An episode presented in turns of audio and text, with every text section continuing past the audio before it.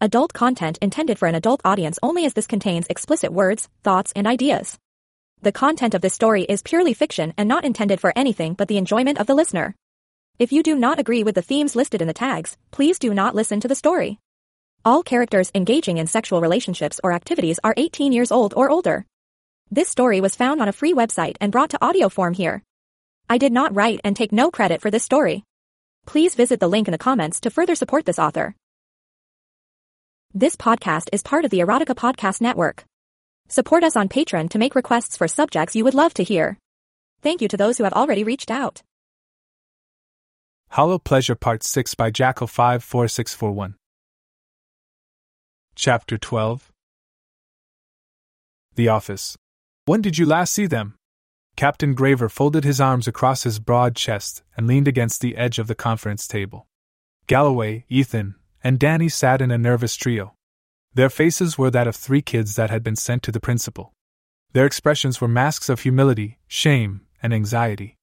Not since this morning, Galloway admitted. The sun was starting to go down, and Hallie and her team still weren't back yet. The day had passed at a snail's pace.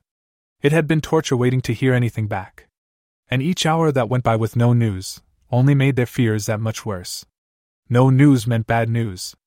Graver's face was neutral, eerily so. That threw her. His handsome face was normally very sincere. Especially his large blue eyes. Kind eyes. They say that the eyes are a window to the soul, and with him, Galloway finally understood what that meant. Her captain had a terrible poker face. She had always been able to see the gears turning in his head, or see what was on his mind just from a simple glance. If he was pissed, upset, happy, or disappointed, it was obvious to her and everyone around her. But the other thing that he was known for was becoming oddly calm when things were at their worst. That transparency in his face clouded over, and there was nothing but a wall of what Galloway would describe as relaxed stoicism. Graver had always been that way, even when they were young. A life and death incident where uncertainty would cause Galloway to freeze, Graver would trudge into it without a care in the world and a follow me, everything is going to be alright approach. And that attitude always made Galloway feel better, always made her follow him. That was why she was glad he was now her boss. Like her, Graver had been another casino survivor from years ago. Back then, he'd been a broken man, sincere to his core, but that place had done a number on him mentally. He'd been fortunate enough to quit a few days before the incident. Galloway found herself gently rubbing the gunshot scar on her shoulder in remembrance of that ill fated robbery attempt. But Graver had quit for different reasons that were no less traumatic. The wicked sickle shaped scar beside his left eye was proof of how unpredictable that job could be. Now that scar was crinkled ever so slightly as he pondered his next course of action. He didn't look angry. That bothered Galloway more than anything. God damn it, why couldn't he just get mad and yell at her? For men were missing because of her, including their boss and Graver's fiancée. Hallie wasn't reckless. Her lack of communication, answering her phone, or checking in meant that something had happened. This whole op had gone off the rails. Their effort to seize Rob's computer and put an end to his control over the minds of his neighbors had fallen completely silent. That could only mean one thing Rob had gotten to them. The implications ran deep. Galloway shivered to think that her friends and coworkers were now part of Rob's deviant harem, subjected to whatever perversion crossed his mind. The fact that Hallie, who Galloway looked up to and respected, was probably somewhere right now, dressed like a street whore and behaving like a depraved slut. Hallie was a cute woman. What kind of awful things was Rob making her do? How many filthy punks was she being forced to pleasure? Was Galloway actually getting turned on by that thought? She shook her head, ignoring the tingle between her legs. Graver was probably wondering the same thing. They had told him everything about Rob and that apartment. And while Graver hadn't said anything to the contrary, Galloway wasn't sure how much he believed them. All right, he said finally, his big arms still folded. We need to find them, that's for damn sure. But I'm not going to risk any more men. So we're going to do this ourselves. You're not pissed off at me? Galloway asked nervously. Part of her was sort of hoping for the tongue lashing. She was the cause of all of this, and she fully expected a punishment. You're not going to go off on me? How would that help? He cocked his eyebrow. She shrugged. It wouldn't. Graver said, then redirected them back to the issue at hand. It sounds like you're already made. So I'm going to go in and find my own answers. Take what you need from the armory, and I want you waiting off the property, but close enough that you can come to assist. If this guy really can do the things that he can, I want you out of sight, out of mind. I want him to assume you're far, far away and you aren't coming back. If you're in the building, he can work his magic and stop us. If you're a few blocks away on standby, you can back me up. Galloway looked at Danny and Ethan, sitting nervously by. Danny was chewing the drawstring of her hooded sweatshirt. Ethan flashed her an encouraging smile, though he looked just as afraid as she did. If we're doing this alone, there's so many things that can go wrong, you know. It already went wrong, Graver replied. I'll call you if I find anything, or subdue our suspect. If you don't hear from me in an hour, do whatever you feel is necessary. Bring in every unit we have, bring in the municipal police. Captain Graver stood, casually stretched a kink from his neck, and started out of the room. His heavy boots thumping on the floorboards. This is a shitty idea, Ethan whispered nervously. Before he stepped out, Graver paused and glanced back at them. He threw them a little smile and a wink. Everything will be just fine, he said, then headed to the armory. His expression was still stoic and unreadable. Clearly, he was still in damage control mode, and that scared Galloway. The Connolly apartment Captain Graver found himself staring up at Galloway's apartment with a small needle of dread. He had seen it before but had never really looked at it. The first impression that it made was one of grandness. It loomed over the street with its large porch, its turret and spires, and intricate Victorian fixtures.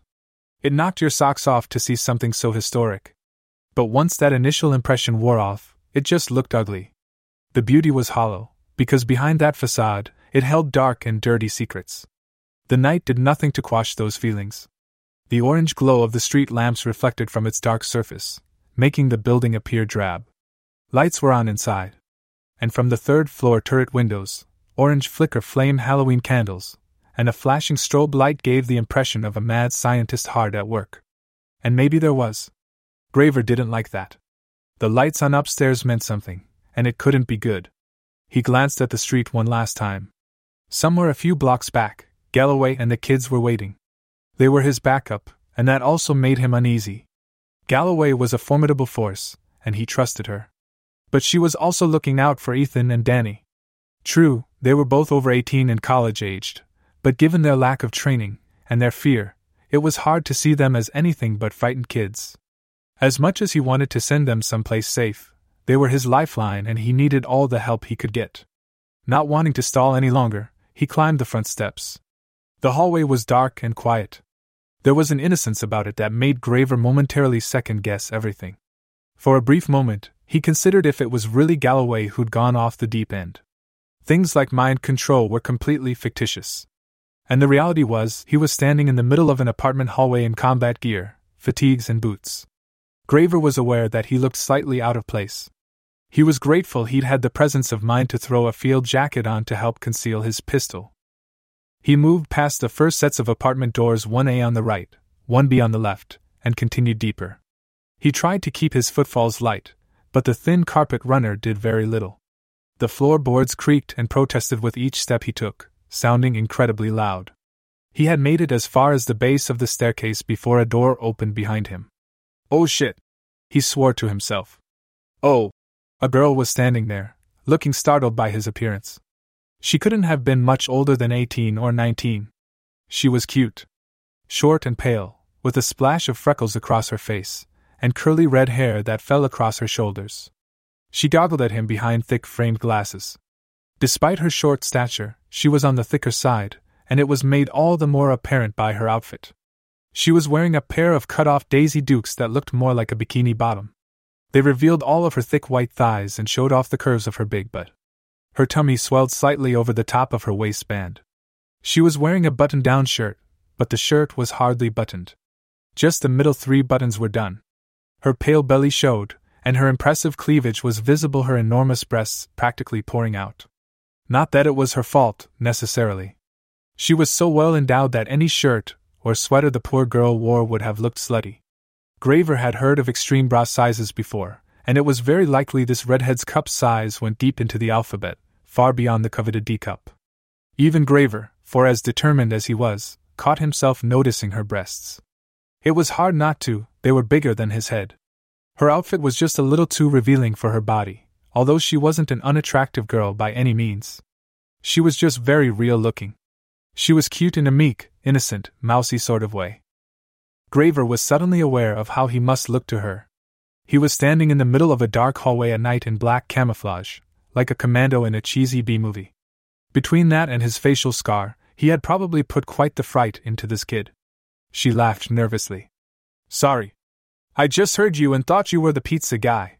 She blushed a bit. No, I didn't mean to scare you, he said, flashing a smile to hopefully ease her tension so she didn't freak out. I was just looking for Dash. Her expression changed. Oh. You're with that group. Group? Graver asked. Yeah, there was a group of guys dressed like you here earlier. They were going around asking questions. This gave Graver a reason to pause. Oh, were they now? She folded her arms and suddenly looked uneasy. Her eyes flicked to the stairs. They were asking me about one of my neighbors. W, what's going on? From her eyes and her body language, it was apparent that she was a little rattled. Graver suddenly felt bad for her. Most college aged kids lived pretty sheltered lives. To have her home invaded by a team of men dressed like SWAT, carrying gear and weapons, had probably been a bit jarring. And if they had questioned her, Hallie didn't have the warmest bedside manner.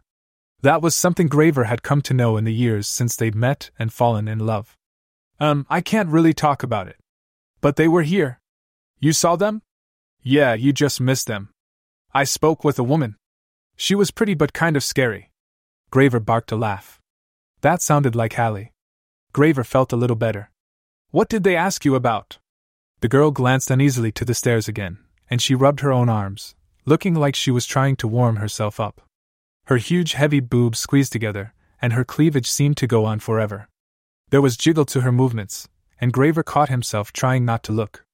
I don't really want to talk about it out here, she admitted. I, if you want to come in, I'll tell you what I told them. She glanced at her apartment door. Graver's guard was still up, but he felt more at ease that a witness had seen them. And according to her, they had just left. He still wasn't convinced. Why hadn't Hallie called them or checked in? But this girl seemed sincere and disarming. She was nervous. Sure, if that makes you feel better, Graver said and followed her back to her door. She smiled in relief as she led the way. As they reached her door, she threw him another glance over her shoulder, her curls bouncing as she moved. This time she smiled even bigger, and seemed to take in his features for the first time. Between his muscles, his rugged stubble, his big blue eyes and blonde hair, and mysterious scar, Graver was aware that women often found him cute. Incidentally, he never had a whole lot of interest in the flirty types or the damsels in distress. Hallie had been very different, which was part of the reason he'd fallen for her. She was independent. She was tough. And the way she could wield her tongue to put people in their place had impressed him. Hallie's firm didn't need an HR department. Her sharp comebacks and smart ass way of calling someone out went much further than any sensitivity seminar ever could.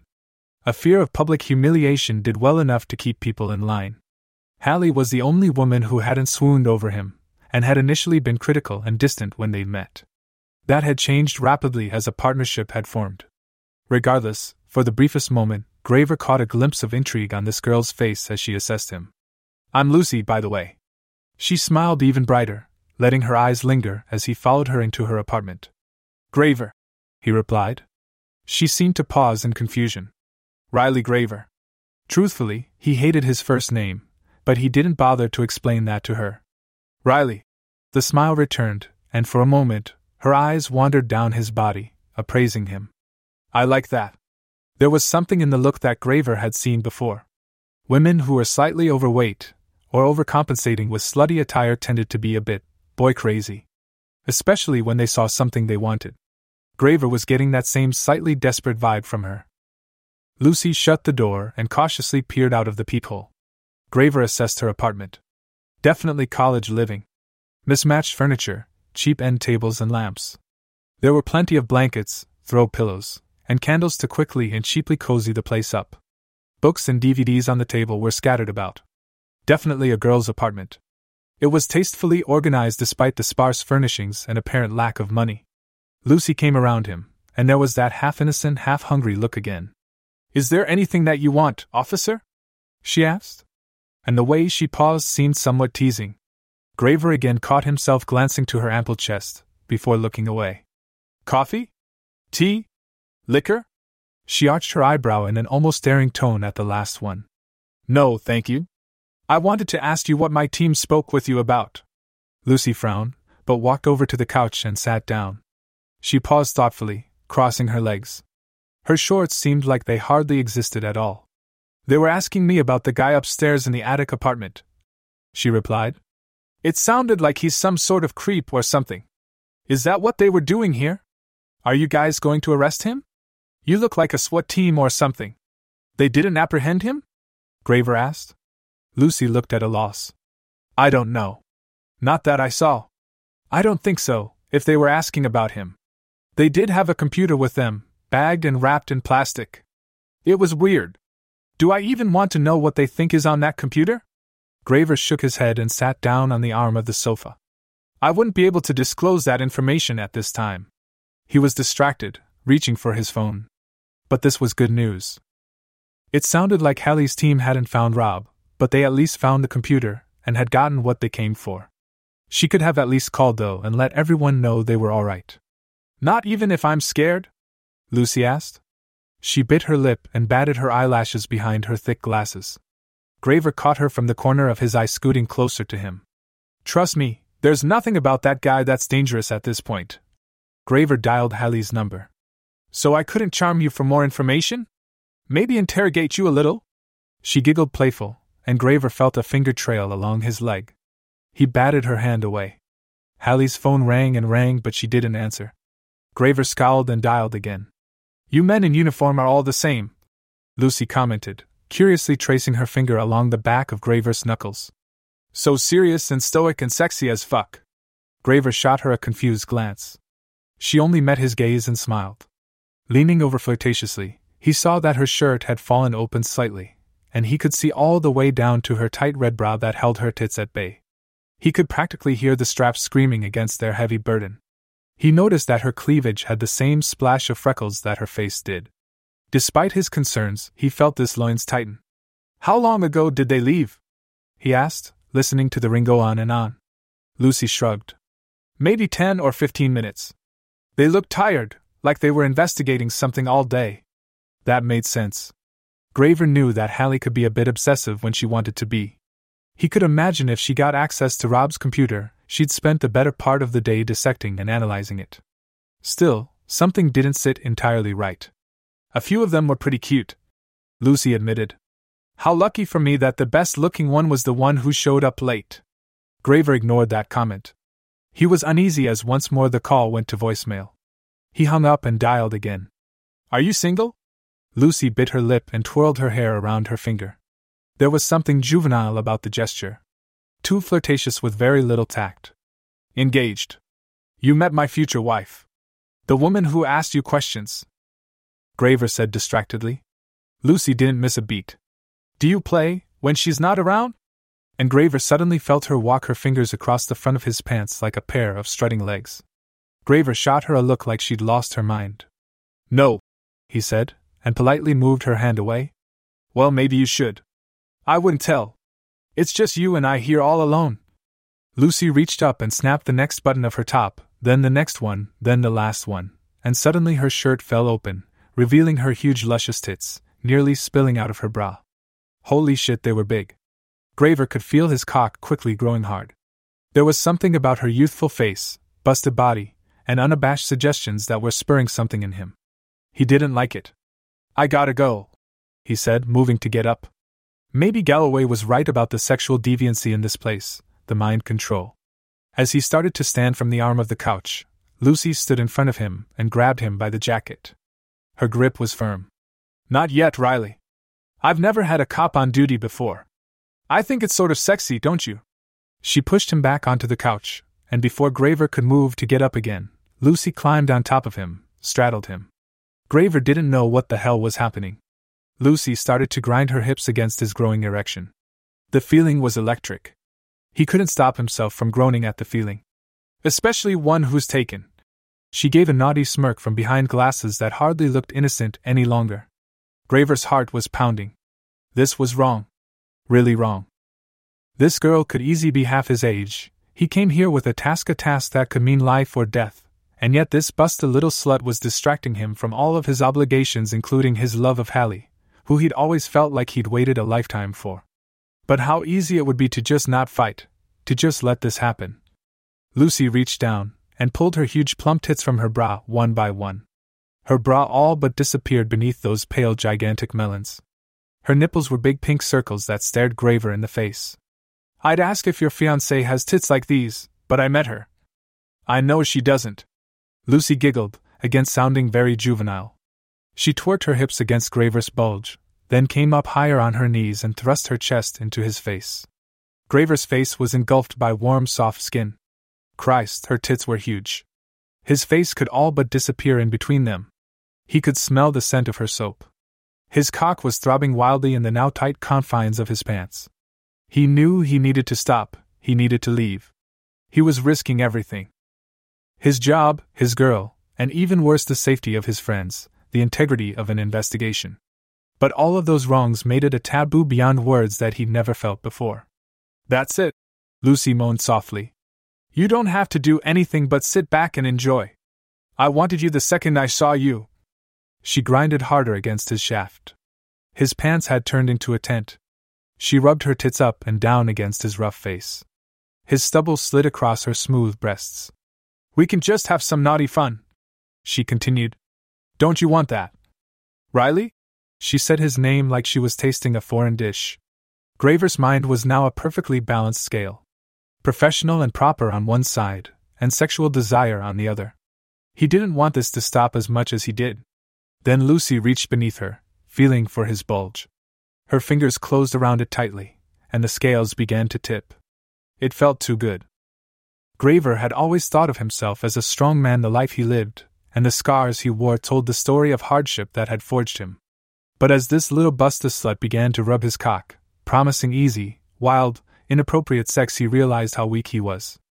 Because the bottom line is, if she had stopped right now, he would have been truly disappointed which is why Graver found his mouth opening and his lips planting hungry kisses on her big fat tits. His tongue slid out for a taste. Hallie would never forgive him. But he wouldn't forgive himself regardless of what he decided. And if the hardness of his cock was any indication, his base urges won out. He moaned as he bucked his hips softly against her wandering hand. Lucy giggled and stroked harder as Graver's mouth roamed her globes. That's it, officer. She moaned. Punish me. I've been such a bad schoolgirl. She seemed like she was taunting him with her words, but he couldn't bring himself to stop. One hand went to the breast that she hovered in front of his face. He massaged her boob while his lips latched around her nipple, and he began to taste and suck her. His other hand slid up and down her thigh. Graver was surrounded all day by women with hard muscles and fit bodies. Lucy was different, he could only describe her as juicy. Graver's hand slid around her wide hip and took a handful of her ass. Her tiny shorts had ridden up considerably as she grinded her body against his, teasing his cock to life. Her shorts seemed to be swallowed up by her ass, he couldn't help but sink his fingers into her milky flesh, before giving her but a tentative slip. She worked her pussy up and down harder. Even through her denim shorts, and his fatigue pants, he could feel her wetness soaking against his bulge. A warm, pleasant dampness on the head of his cock drove home the awful things he was doing. He felt so dirty and terrible, and that feeling fueled him on. He sucked harder at her breast, then dragged his tongue in wider and wider circles around her nipple, wanting to coat all of her enormous tit in his saliva. He moved on to the other and continued to explore while her hands stroked him fast and eager. Mmm. Lucy teased and taunted. You love these big tits, don't you, officer? Graver didn't reply but continued to work his mouth on her skin. I know you do. Lucy purred, her body in a state of constantly moving, grinding, dancing, and swaying.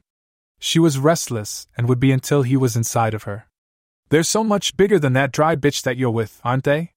Graver blushed. A reflex as she deliberately flirted with his sense of self loathing and commitments. Say it! She barked at him, having gone from the flirty meek little slut to the demanding and shrill brat. I love them. Graver said, a little afraid for the first time. She was legitimately crazy. Clingy and psychotic. They're huge. Bigger than your boring bitch fiancé. She coaxed the words out of him. Yes, way bigger than hers. O'Reilly! She cooed in a swooning voice, like a smitten princess being told sweet nothings. She tilted Graver's face up from her chest and brought her mouth down on his. His startled eyes remained open as her red curls fell around his face. She was kissing him eagerly.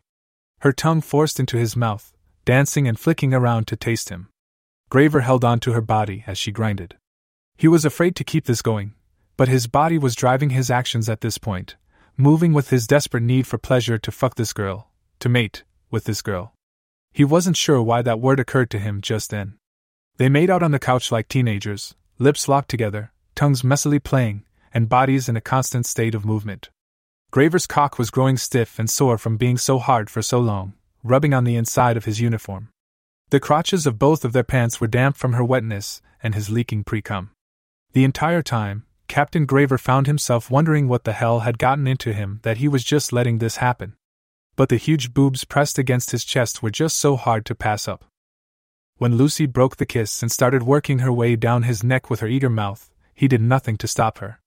She pulled his jacket open and ran her hands down his chest, then his stomach. She curiously fingered his equipment belt as he helped her remove his clothes. She trailed soft swooning, almost loving, kisses down his body. The entire time, Graver was convinced there would be severe consequences for doing this. But that was something he would face tomorrow. Tonight, he just wanted to relax and let this happen. Lucy knelt on the floor in front of him. Her busy hands lowered the zipper of his fatigues and freed his cock. It came out ramrod stiff. He couldn't recall a time in his life that he'd been so hard. Oh, Riley Graver! Lucy moaned when she came face to face with his erection. Size was never something that Graver had been concerned about. He had been gifted with something impressive. Apparently, Lucy agreed. I love it. It's perfect. And without any further words of endearment, she took it in her hand and her mouth. She fed herself with his cock. Graver moaned as she plunged him into the warm, wet embrace of her hungry mouth. Oh, fuck! He moaned softly. Lucy nodded her head in agreement and caressed his shaft, cradled his balls. He felt like this busted little slut was worshipping him. It was weird, creepy, and crazy, but part of it was kind of cute and charming. She bobbed several times, then locked her lips tightly around his head and sucked hard. He nearly jumped, his hips coming off of the couch. Then she resumed. The sound of sucking filled the apartment, as did her moans of satisfaction, like she was feeding herself a delicious meal. Mmm. Mmm. Em. She moaned. At one point, she even popped her mouth off of his cock to say, Yum! Then she dragged her tongue from his balls up along the base of his shaft until she reached the head again. Like their grind session, she was putting her whole body into the effort, not just her mouth. Her movements energetic and restless, her hips swayed and sashayed. She dragged her big heavy boobs up and down his legs. Graver lay on the couch, panting. His mind a storm of conflict between badly wanting to fuck this devious slut and wanting to snap out of it and return to who he really was. But did he even know who he was right now? This is so bad. He grunted. Maybe you should send me to the principal. She giggled, her response immediate. She took a long, hard suck, and when the spit streamers ran from his dick to her mouth, she slurped them up and resumed her lusty assault on his cock. Graver had to grasp the edge of the couch as Lucy plunged him all the way to the back of her throat and held him there. She bobbed her head ever so slightly, fucking him and out of her throat. There was room to spare for her to stroke his shaft. Graver had to catch his breath at the sensation that this horny bimbo was milking him into her throat. She peered up at him, her eyes big behind those misleadingly innocent glasses. Eventually, she popped off his cock again, her mouth trembling as she sucked in a shaky, excited breath. The thrill of what she was doing and he was letting her was obvious in the way she seemed to revere him. God, men in uniform turn me on so much. She cooed, holding his big dick against her chest. Graver said nothing. He could only bring himself to watch as she used both hands and twirled and twisted them around his thick shaft. Wouldn't it be hot if your fiance walked in right now and saw this? She teased. Graver looked suddenly horrified. She smiled a mischievous smile. I guess you'd have some explaining to do, she said and leaned forward. She began to pepper the underside of his throbbing shaft with warm, wet kisses. I think we both would. She giggled, and alternated little teases of lips and tongue from his balls up to his head and back down again. What would you tell her? Graver was at a loss for words. He already hated himself for doing this for cheating on the woman that he loved. But now to be reminded of it, to be taunted. This girl was out of her mind. I am not sure. He stammered. I tell her. Lucy came up for air for a second. She tapped chin with her finger as her eyes went up to the ceiling in an exaggerated gesture of being deep in thought. Again, there was an immaturity to the gesture that made Graver feel like he was sticking his dick in a pool of crazy. I'll tell her that this hunk is mine now. And she needs to get the fuck out. I'd tell her to go home and cry about it. That we literally just met, but we're not rushing into it. It was just meant to be. Then she returned her hungry mouth to around Graver's cock and resumed feeding herself. Graver grunted. Lucy, that's so wrong. We don't know each other. I've already picked her, she came off his dick again and slapped him. Not hard, but hard enough to make it sting. You're here getting your dick sucked by me right now, instead of being out doing your job because you already picked me over her. Graver was so stunned by the slap and the logic and the insufferable bratty attitude that he didn't know what to say. You took one look at these tits and you wanted me more than her or you would have left. Now say it, Riley. Say it or I'll stop, and I'll call her up and tell her what you did. Her tone of voice as she nagged made Graver suddenly terrified. I picked you over her, he replied miserably. She smiled and her change was immediate and loving. Good boy, she said. Now here's your reward. She placed his shaft between her giant breasts and squeezed them together. His dick was immediately engulfed by the warmth of her memories, to the point where it disappeared. She held him there against her chest. Do you feel it? She moaned. Do you feel my heart beating? I'm so enchanted with you. My heart is pounding, she declared to his stunned face, and she started to work her boobs up and down along his shaft. Graver couldn't stop himself from moaning. It felt amazing.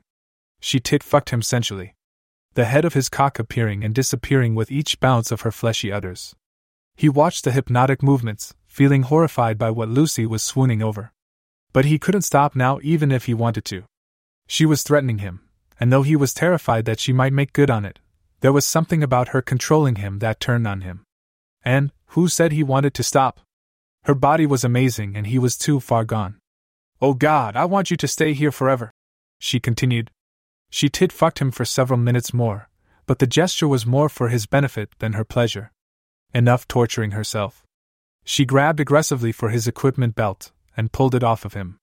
She undid his pants the rest of the way, and Graver lifted his hips off the couch and helped her scoot his pants off. Then Lucy was nearly jumping into his lap. Her curves jiggled as she tackled him, the two of them falling across the couch until she was laying on top of him. Her mouth found his again, and she wiggled her body, pushing her tight little shorts down her ass and legs. When she discarded her shorts, Graver wasn't surprised to feel his cock coming to rest against just bare skin between her legs. She hadn't bothered to wear underwear. She was kissing him aggressively, sucking on his lips as she reached between them, feeling for his cock. Then she spread her legs, trapping him beneath her body, and guided his throbbing member into her soaked wetness. Oh fuck! Graver moaned as he felt the warm folds of her pussy wrap around him, engulfing him. O'Reilly! She moaned. You feel so good in my body, like you belong there. She giggled and started to move her hips even before she had him fully inside of her. She humped the head, swayed her hips, and sank him deeper, swayed her hips again, and continued to ride him all the way down until his entire length was in the slutty college student. Graver grunted, his mind screaming red flags at him, but his body needing this more than anything he'd ever needed. She started to ride him there on the couch. He reached up to run his hands down her back to her ass, to control her tempo. But she caught his wrists and playfully pinned them above his head. She hovered her big tits into his face as she held him there, and rode him.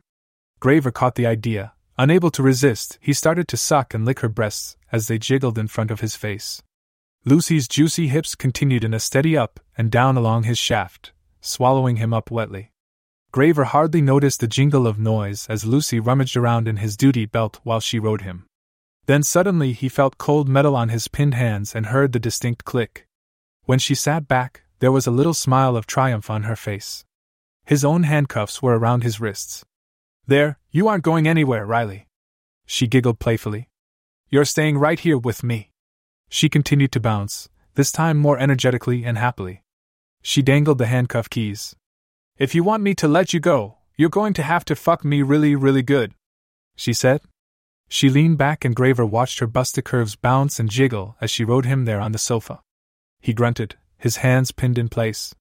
There was something thrilling to him about completely relinquishing his control. His cock was throbbing happily. His crotch was a mess of her juices as she made his shaft appear and disappear again and again. Oh, officer! she grunted. I'm so wet for you.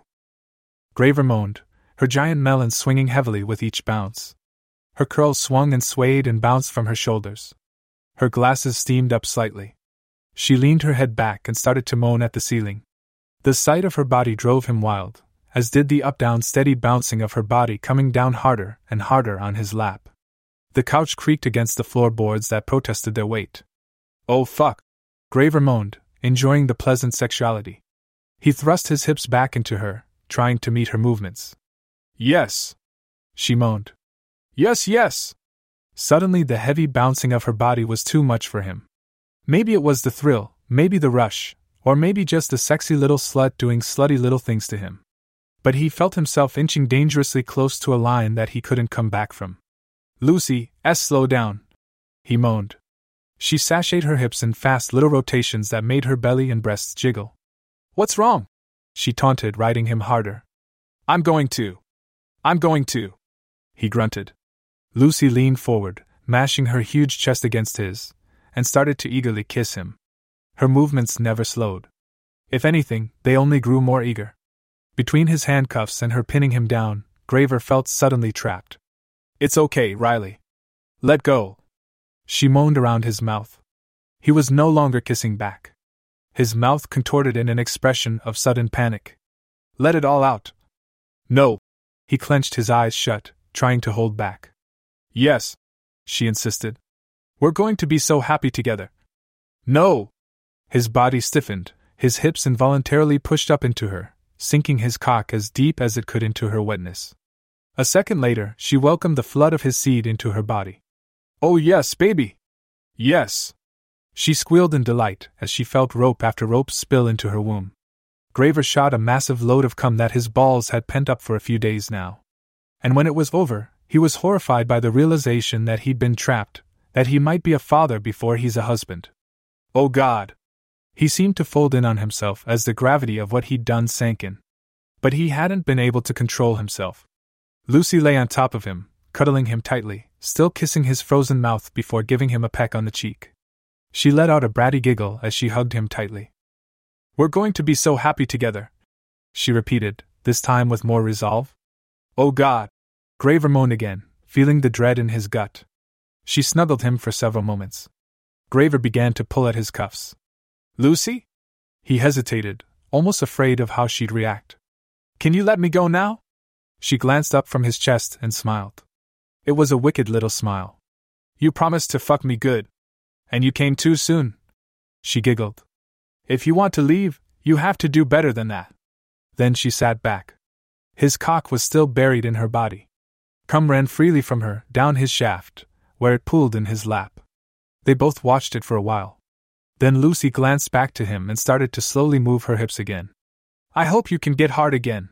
Or you just might be here for a really, really long time. Either way sounds fun to me, she said and started to bounce. Graver groaned with a sense of hopeless anxiety. Lucy wasn't going to stop. She was never going to stop. Graver became more and more aware of a nagging feeling that he was a prisoner of his own creation. He had allowed this to happen and now he was effectively trapped. Lucy clambered off of his cock and buried her face in Graver's lap. She lapped hungrily at his cum covered cock. It lay twitching and throbbing in a pool of his own semen. Em! Lucy moaned as she licked it up by the mouthful, her curls tickling his lap. You taste so good, she declared. Then she curled her fingers around the messy, sticky shaft and plunged it back into her mouth. Graver's body gave a spasm. His post orgasm sensitivity was running high, and the sensation of her hungry mouth was almost too much like a tickle that was bordering on pain. Lucy sucked and licked and gobbled, indifferent to his discomfort and protests. And little by little, his cock recovered until he was raging hard again. Graver groaned, knowing it was far from over. But he was afraid to admit himself that it wasn't all a reflex. There was something about this bratty little sex fiend vixen cornering him, taking away his power, and forcing him into an insurmountable situation that stirred his libido and made him want to give in to her. Those thoughts were all the more apparent when she grasped him by his cuffed hands and guided him until she was laying back on the couch and he was over top of her. Her massive tits flattened a bit as her red curls fell in a halo on the sweat soaked pillows. Fuck me, Riley. And make it good. You wouldn't want me to tell your fiancée that she shouldn't marry you, because you're bad in bed, right? That teasing again, and the reference to Hallie made his heart ache and his cock jump all at once. Then he was plunging himself back into the warm embrace of her body. She folded her legs around his waist and locked them tight behind his back, squealing with pleasure as the fucking commenced. Maybe there was a lot of truth to the fact that this busted little hussy turned him on with her threats and taunts. Because as his hips found their rhythm, Graver was very aware of how rough he was being with her. His hands, still cuffed together, braced on the armrest above her head. His thrusts were deep and pronounced, stabbing into her with his cock. Each time he did, the couch shook, her tits wobbled, and when his body slammed into hers, it sent jiggles rolling up her hips, down her thighs, and over her belly. Oh! Oh! oh, O'Reilly! She moaned beneath him. Her expression behind those innocent glasses was one of surprise and fear, a complete 180 from that self assuredness of earlier. You're being so rough with me! She moaned. Her feet held on behind his back. Her pussy was making a sopping mess between them. Graver gave a grunt of acknowledgement, and continued his rough assault on that juicy, plump body. Beads of sweat, both from shame and from the effort, rolled down his brow, following the path that the scar beside his eye carved out. I must be so much hotter than your future wife. She groaned, her hands found his, moved up and exploring the muscles in his arms. Graver ground his teeth. Her words making him hate her, and himself. But they spurred him on. He was fucking harder and harder. Tell me, she ordered him, her voice raising to a shrill immature pitch. Say it, Riley, or I swear I'll scream. You're hotter than her. He moaned, hating himself. You're hotter than her, your tits are huge, and I love the way you order me around. She smiled, pleased with herself. She folded her arms around his neck, caressing the hairs on the back of his head lovingly. Then she pulled him down to her face. See? Was that so hard? She purred in a lusty voice. Then she started to kiss at his lips eagerly, tasting him, dragging her tongue around to collect the beads of sweat, and wiggling into his mouth. He could taste his own cum on her breath. The couch still shook, even as she violated his mouth with her salty tongue. Graver couldn't stop. He absolutely couldn't. His pounding heart was racing to keep up with his libido. I wish the bitch would walk in right now. And see me stealing you all to myself. Lucy narrated deep in thought. She'd storm out, broken hearted, and you'd be all mine. She giggled at the fantasy, even as she continued to kiss at his face, to lick and taste him. You could spend the night here. We could watch movies and cuddle, and of course, fuck again and again. Her words legitimately alarmed Graver like an ominous promise or a threat. And still, his unprotected shaft continued to crave her body. Graver felt an instinctive, almost single minded need to let this girl own him and abuse him and dominate him. Good boy. She moaned against his mouth as she felt his complacency. Such a good boy. You'll make such a good husband. But not to your bitch ass fiancé. She giggled again and gave him one last long drawn out, impassioned kiss. Then she changed positions and climbed onto all fours like an animal. She threw a glance over her shoulder at Graver and shook her ass. Mate with me, Riley. Just like the animals do. And without a word or thought of protest, Captain Riley Graver mounted up behind this psychotic college student that he'd only met tonight. When he fucked, he fucked her hard. True to her words, they mated, right there on the floor of her apartment. The boards shook beneath the thrusts of their ritual. Sweat poured from their bodies. His cock made slapping sounds as he entered her again and again, and his balls grew heavy with the buildup. She threw her head back and practically growled as Graver gave her orgasm after orgasm. When it was finally his turn, he didn't pull out. A distant part of his brain screamed at him not to, to pull out, to run. But that voice was very small and far away. Instead, he did what his body wanted and he sank himself deep into her and released his second payload of sperm for the night. This time it was even larger and more impressive than the first. It filled the squealing vixen to the brim and sent large wet drops running down her quivering inner thighs. Yes! she cried, and as if to drive home the gravity of Graver's mistake that he'd given in to this complete psycho brat, she followed it up with a girlish, I love you so much, Riley. You're going to be mine forever. We'll be so happy together. Graver stared dumbly at her as she got to her feet. Only then did he hear the sound of a door open, and they were joined by another. We'll all be so happy. A sinister voice echoed from behind the captain. A man's voice. And somewhere, in a distant, almost separate plane of existence, Graver thought he heard the cackle of laughter, like a witch's voice. Then the world turned black and Graver ceased all thought. It was getting late. An hour was almost up. Ethan yawned. Danny sat beside him, biting at her cuticles. He noticed, and he patted her hand reassuringly. There was very little confidence in that pat. Just a timid touch of human contact before he pulled his hand away. She smiled at him, even if it was a nervous smile. Ethan had opted to sit in the back seat with her, to reassure the girl. Galloway noticed from the rearview mirror, and was about to remark that she thought they looked cute together, if only to calm her own nerves. She was growing worried. Captain Graver had been radio silent for almost a full hour, and Galloway was beginning to weigh the alternatives. Graver had told her specifically to wait an hour to hear from him, and if not. Before she could open her mouth to tease the teens, her phone rang. She sagged with relief when she saw who it was. Still, she answered cautiously. Go for Galloway, she said. Graver's voice was loud and crisp. He sounded a little worn out, but like his normal self regardless. The building is secured, Graver said. I have that creepy little weirdo subdued in his apartment. Are you all right, Captain? Galloway gripped the phone. A little worse for wear, Graver responded. But I'll survive. Galloway hesitated with her next question. Did you find Hallie and the rest of them? Now she sensed why Graver sounded so worn out. I found them. Um, you need to see this to believe it. What? She asked, suddenly very afraid of what he'd found. I'm in the cellar. It's worse than I thought. Meet me down there. I'm going to need some help with this one, he said severely. Oh God, Galloway replied. What's going on? He sighed. Just get down here. I'm on my way. Galloway started the car.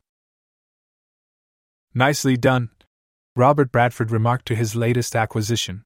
He held out his hand and Captain Graver mindlessly slipped the cell phone back between the bars of the rusty storage cage. His eyes were unfocused and distant. Rob expected a stronger sense of will power from the captain with the facial scar. He wasn't sure why. Something about the man's appearance and rank had instilled an illusion that he might be tough to break with his magical hypnosis machine. But Graver had given in just as easily as everyone else had becoming a slave to the narrative that Rob had typed for him. That erotic little tale of the soon to be wed captain throwing it all away for a psycho young college slut with big tits had come true as easily as anything else he typed out. Not only that, but even post orgasm, Graver had folded under interrogation. Not only could Rob make people do what he wanted, but he could get them to open up to him and tell him the truth about whatever he wanted by typing a simple sentence like, Captain Graver told Rob the truth about anything he was asked. Rob now knew everything which was how he'd been able to trick Galloway and her friends into returning to his house of fun. Very nicely done, Rob repeated. Graver gave no acknowledgement of having even heard. He sat on the cold dirt floor of the basement in his respective cage. Lucy knelt beside him. Her mouth was over his lap. She was sucking his already well used penis in a slow, gentle passion, like she was basting his meat pole with her saliva. Rob smiled at Lucy. She'd done her duties perfectly, stopping Graver the moment he arrived, leading him astray, and stalling until Rob could come up with a plan.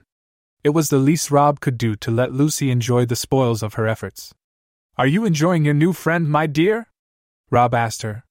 Lucy's mouth came off of Graver's dick with a sweet popping sound. I love him! She leapt to her feet. She jumped up and down over and over again.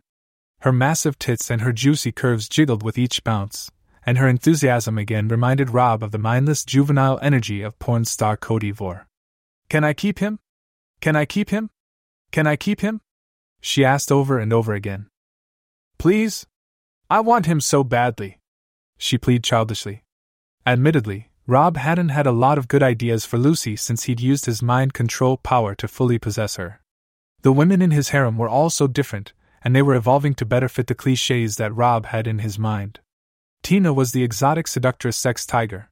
Meg was the sweet, desperate soccer mom that any boy would want. Kelsey was his own personal girlfriend now. But Lucy, he'd been neglecting her personality. And though Lucy was 18 or 19, college aged, Rob realized that he didn't much care for her normal meek and mousy librarian like demeanor. His harem was lacking in the bratty, annoying little sister type of personality. Lucy, with her red curls and huge knockers, filled that role flawlessly. Under Rob's narrative, she'd even changed her voice into something more like a whiny schoolgirl than a bashful bookworm. She brought some much needed fresh spunk and diversity to his cast of characters. He's all yours. Rob agreed with a pleased fatherly smile. But he's your responsibility to take care of. Understand? He said in the tone of voice of any father presenting a daughter with a new puppy. Oh, I will. I will. Lucy bounced up and down. I promise. Thank you. Thank you, thank you, thank you. She squealed, and hurried back to her new plaything. She smiled gratefully at Rob one final time before popping Graver's cock right back into her mouth and resuming her endless sucking. The Connolly house was eerily quiet as Galloway, Ethan, and Danny entered. They made their way down the hall, alert to anything unusual, and paused at the top of the basement stairs. Galloway held her hand out to Ethan and Danny. Wait. Captain Graver? She called down the basement stairs. There was the briefest pause, followed by Graver's voice echoing up to them. Down here, Galloway. Just brace yourselves, he said.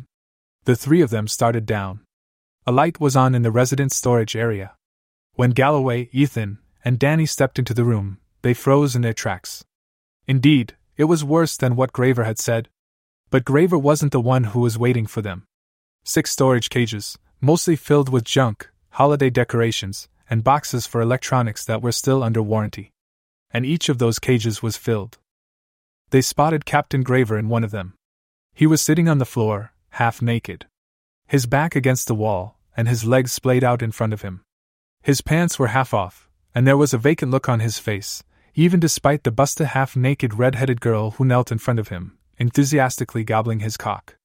In another, they spotted Hallie.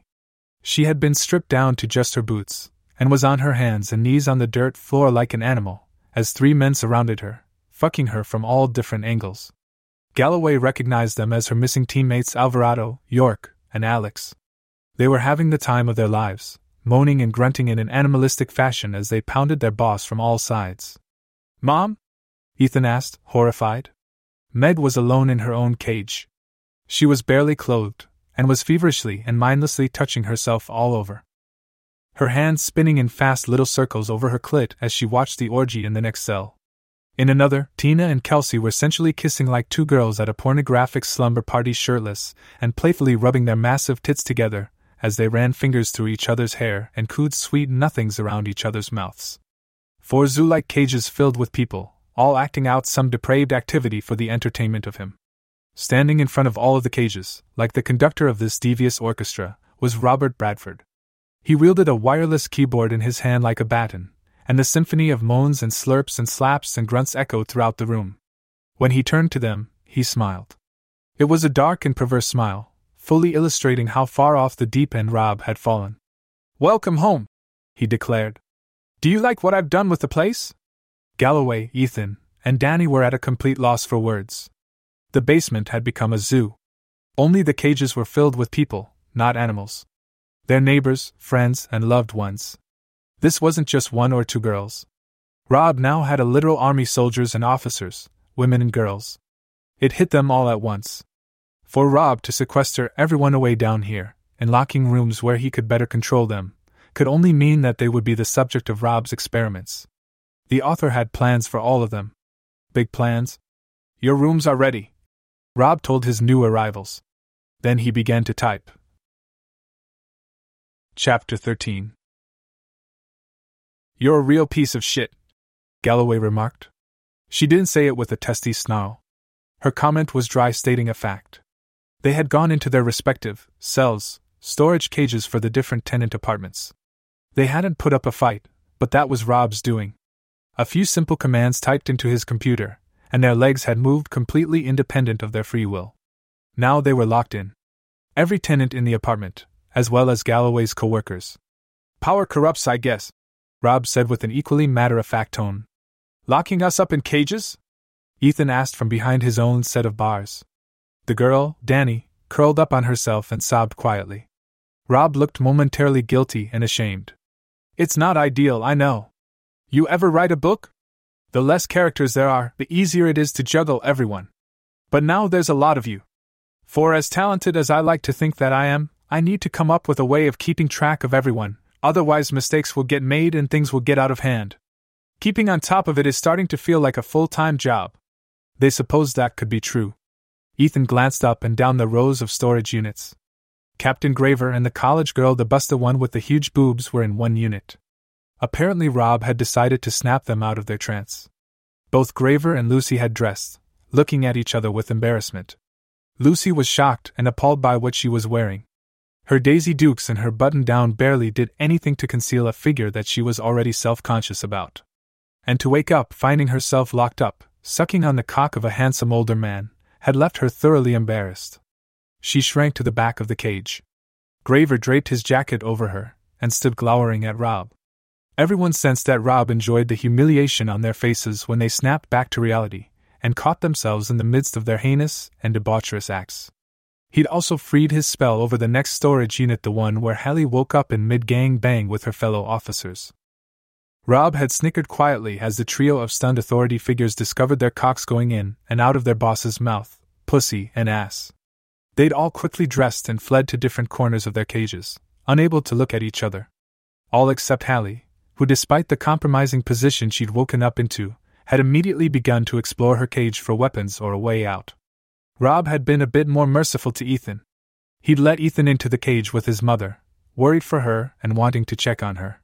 Once Rob had started his humiliation tour, snapping the different captives from his spell over them, Ethan had glanced at him from behind the bars and simply requested, Please don't wake her up like this. I don't want her to know. Rob kept Meg under the spell. She was still a horny, raging slut, and Rob had a momentary image of Ethan being locked in a cage with a wild animal. Only this wild animal was sexy as fuck and wasn't hungry, she was horny. That could be a fun game for later. Danny and Galloway each had their own cages. And in the last one, Rob had let Kelsey out of her cage, and woken up a frightened and shocked Tina. Kelsey he hadn't woken up, and he doubted he ever would. He didn't want to see the inevitable change in the way she looked at him once reality set it. If anything, he wanted to separate her from all of this. He sent her upstairs. If it's so daunting, why don't you just let us go then? Galloway remarked, pacing her cage. Like the rest of her men, she was searching her holding cell. Each room had a lot of junk piled up. Tools, weapons, or a weak point would be ideal. Do you really think I'm going to dignify that with a response? Rob said. Then changed his voice to sound like a bumbling moron, an impression oddly similar to Barney Fife. Oh, that's really good idea. Why don't I just let you all go? Never mind all the hot, wild, steamy sex I can have now with beautiful women who normally never even look at me twice. It wasn't just about sex with them, Galloway said. I might be more willing to understand that than what you really did. Look at what you did with Danny and her brother. Look at Ethan and his mom. You didn't have sex with me. But you made me do things I wouldn't ordinarily do. You're a fucking pervert. I'm the pervert? Rob started to laugh. It was a deep, maniacal laugh. I'm the pervert? Did you seriously just call me the pervert? His voice seemed to roar as he laughed. I barely influenced any of you. I never influenced Ethan. Not even the barest hint of a testosterone jump. His mother, yes. I turned her into a raging slut. But Ethan, definitely not. I presented him with an opportunity to fuck his own mother. And what did he do? He fucked his own mother. And you know what? He liked it. So who's really the pervert? Ethan glanced at the floor, embarrassed. Rob rounded on Danny. Your brother Bill. I had nothing to do with him. My powers don't reach beyond this building. I had you take your clothes a few times on your little video chats, and suddenly your brother is confessing his lust for you. So again, who's really the pervert here? Danny blushed. And you, he said to Galloway. I hardly influenced you. I poked your brain a few times in the right spot while you were sleeping. I planted the seed of an idea somewhere deep down under all that dyed hair, and it grew into a redwood on its own. You were an experiment to see how much of your actions were free will. And guess what? That little gangbang of yours with all those bad boy burglars, nearly all of it was your own free will. People are only as good and wholesome as their opportunities. I gave normal, wholesome people the perfect opportunity to either go for it or walk away. And you all went for it. So I'm going to ask this again who is really the pervert here? He seemed to snarl those last words. For once, Galloway's cheeks flushed bright pink, and she fell silent. That's what I thought, Rob remarked. So what's your plan? Hallie commented as she paced her own cell. Her manner was calm and even, but beneath the surface, Rob could see the danger glowing like embers behind her eyes. These cells don't exactly have food, toilets, or showers. Unless you like your women messy, smelly, and half starved? She rested her hands on her hips and cocked her eyebrow. Don't get too comfy. Rob answered almost immediately, and his words chilled them deeply. None of you. You won't be here for long. Rob stepped out of the basement. They weren't sure where he was going, or for how long he'd be gone. That was why the moment he left, the soldiers began to direct the others. Hey, college girls! Hallie called down the rows of cells to Danny and Tina. Both girls were sitting by helplessly. Start searching the junk piles in your cages. Right now. Make it fast. Anything you can use as a weapon, anything that you could restrain a man with. Any weak boards, any loose screws. You want to get the hell out of here? We need to be out of here before he comes back. Hallie's words seemed to spur the girls into action. Galloway was already on it, kicking at the chain links that surrounded her, trying to see if there was a spot that was especially wobbly. Captain Graver was pep talking Lucy, who had bundled herself into her jacket. It's not your fault, he told her. None of this is. But you gotta help me. She was smiling meekly, and Graver could see her true personality, not the bouncy boy crazy brat that she'd come across as initially. The real her was shy, self conscious, and introverted. It suited her better. Ethan's attention was divided between the task at hand and trying to keep his mother grounded in reality.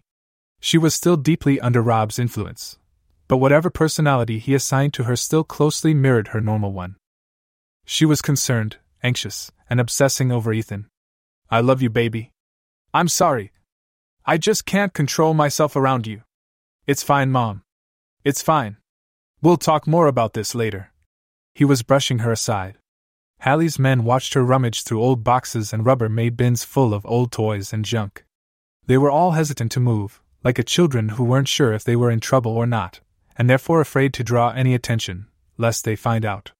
Finally, Hallie grew frustrated. What the fuck are your problems? She glared at Alvarado, York, and Alex. Her men were looking at her with guilty expressions.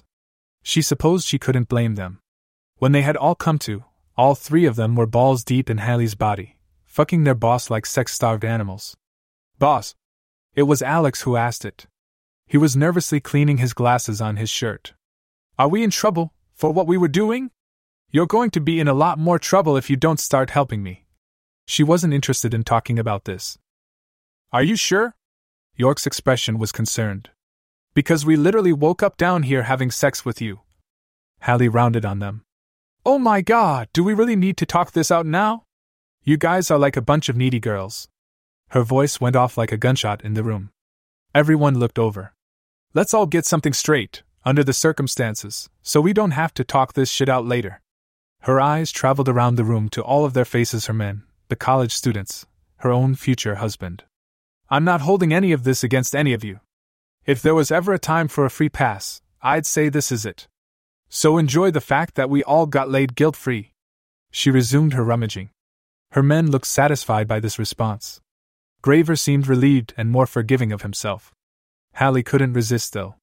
A smile arrived on her face, late to the party. For the record, boys, how was I?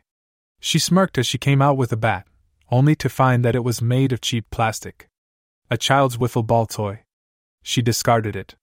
Couldn't have been that good, Alvarado replied. We don't remember it. And despite the situation, everyone chuckled lightly. You're an asshole. Hallie gave him the finger. I never was great at multitasking. To be honest, I'm kind of surprised at how well I could handle the three of you. She smirked playfully.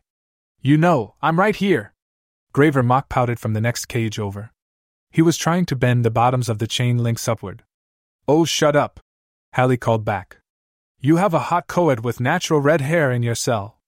The compliment made Lucy blush but smile gratefully. I had to have sex with these stinky Neanderthals. You have nothing to complain about. The banter helped to lighten the mood, stave off their panic, and ensure that they were all still a team that nobody was upset at each other. It brought them together as they rummaged, searched, and fought with their containing cells. The banter ended with a sudden abrupt shriek of fear. Everyone stopped and looked over. Hallie was bent over a dusty old trunk with a scowl on her face. These things creep me the fuck out. She was holding up a tattered old ventriloquist doll by the collar, as though she was afraid it would come to life and snap at her. Galloway was staring at her through the bars with an insufferable grin. Holy shit, Hellfire is human after all. Fuck you, Hallie said, then glanced at the dummy in front of her, scowled, and said, And fuck you too. She tossed it away with a shiver. Many of the men laughed. I didn't think you were afraid of anything. Galloway teased. This is a hell of an eye opener. I don't like dolls, Hallie insisted. And that one is an especially ugly one. Indeed, its wooden face seemed to be frozen in a contentedly evil smile. Its eyes were sunken in and dark, the marbles astonishingly lifelike, and its features expressive. Galloway was about to suggest that there might be wires in its body that they could use, when a voice interrupted their thoughts. That's not a nice thing to say about Mr. Crowley. Rob had returned with some bottles of water that he passed out to his captives, and a notepad. His perpetual keyboard was still tucked beneath one arm. Mr. Crowley? Galloway asked Rob. He shrugged. I was big into Scooby Doo back when my parents got that for me. It's hideous, Hallie remarked. No wonder you're so fucked up. Mighty strong words coming from someone who violates people's personal spaces, Rob replied. He was looking thoughtfully at the puppet. I feel better knowing you weren't innocent in anything. Hallie shot back. Admit it, you're curious about what my computer can do. I admit it. Hallie folded her arms. The collection of prisoners all regarded Rob from their cells. I'm curious about it too. Rob was still thoughtfully staring at the puppet on the floor. His words were more to himself than to the group that stared back. I mean, pretty much everything I've been doing is sort of as an experiment testing things out. I didn't plan for this. I didn't spend years trying to figure out how to mind control people. It just happened one day. Kelsey was a pretty easy test that was a total accident. I was just typing up a dirty story one day, because I was lonely, horny, and wanted to use my imagination a little. Next thing I know, she's knocking on my door and throwing herself at me. Hallie had already heard this explanation, but it was more for the benefit of the group. And the more Rob explained to them, the better he felt. Like a weight off his chest. Everything that I type onto this computer, it just happens. Exactly the way that I imagine. It happens. So I tried another test. Would two straight girls compromise their sexuality for a lesbian romp? Rob reiterated the night he had a threesome with Lucy and Tina in the basement laundry area. Then I did more and more experiments. Would a mother throw herself at her son? Would the son do it willingly? Would a sister and brother connect over chat? Could I influence someone's fetishes? Could I turn a group of hardened officers into a bunch of slobbering sex fiends? Most of the group blushed as Rob talked about them. But Hallie's expression was thoughtful. It was all just me testing my powers, what I was capable of, and how much of an effect it could all really have. Don't give me that crap. Hallie rolled her eyes. You were horny and you got grabbed by the addiction. Like a drug, each new high was harder and harder to top, so you went darker and darker. You're right, Rob admitted. It's hard to go back to the old basics once you realize you can orchestrate literally anything your imagination can come up with. But it was two birds with one stone. Will I enjoy it? Can it be done? His eyes grew distant again as he stared at the ugly carved face of his old childhood toy.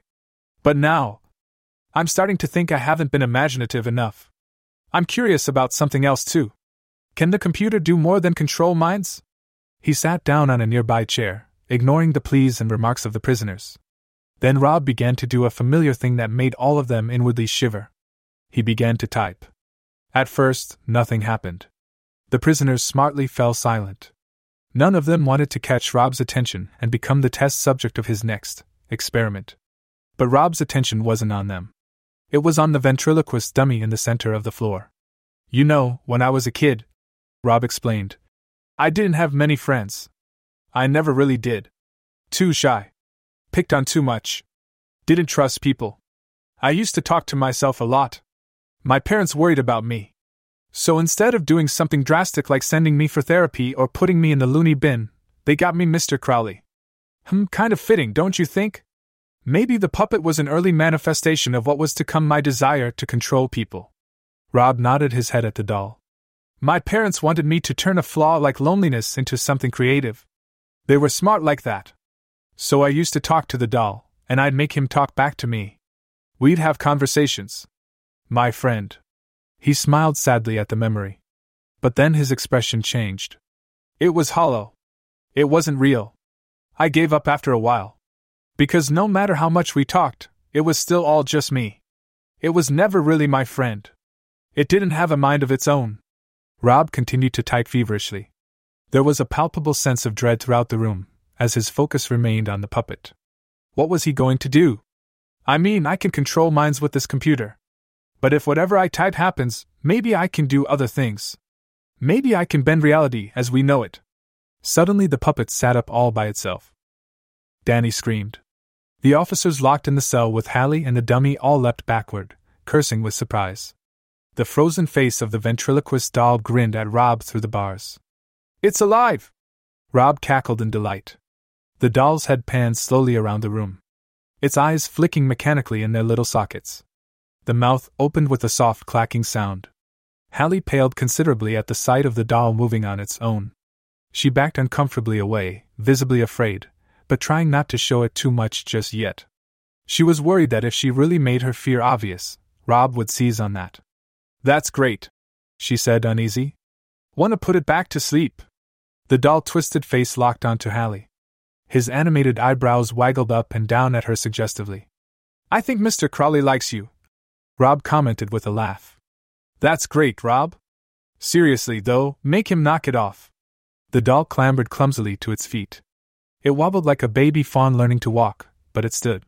Hallie backed up until her ass pressed against the wall of the cage. On its feet, it stood nearly three feet tall, almost up to Hallie's waist. Everyone watched in horror as the inanimate object took on an impossible life of its own. The sight was unnerving. The dummy's smile never wavered as it toddled clumsily toward its intended target, its arms outstretched. Seriously, Rob. Keep this fucking thing away from me before I drop kick the shit out of it. Hallie threatened. Although she looked genuinely unnerved. Her eyes were big. Her chest was rising and falling. Her back was pressed to the cage. Think you could hurt it? Give it a try. Rob smiled. There was a darkness to his face that nobody liked, as though he was enjoying tormenting Hallie. Alvarado stepped in and gave the dummy a firm kick.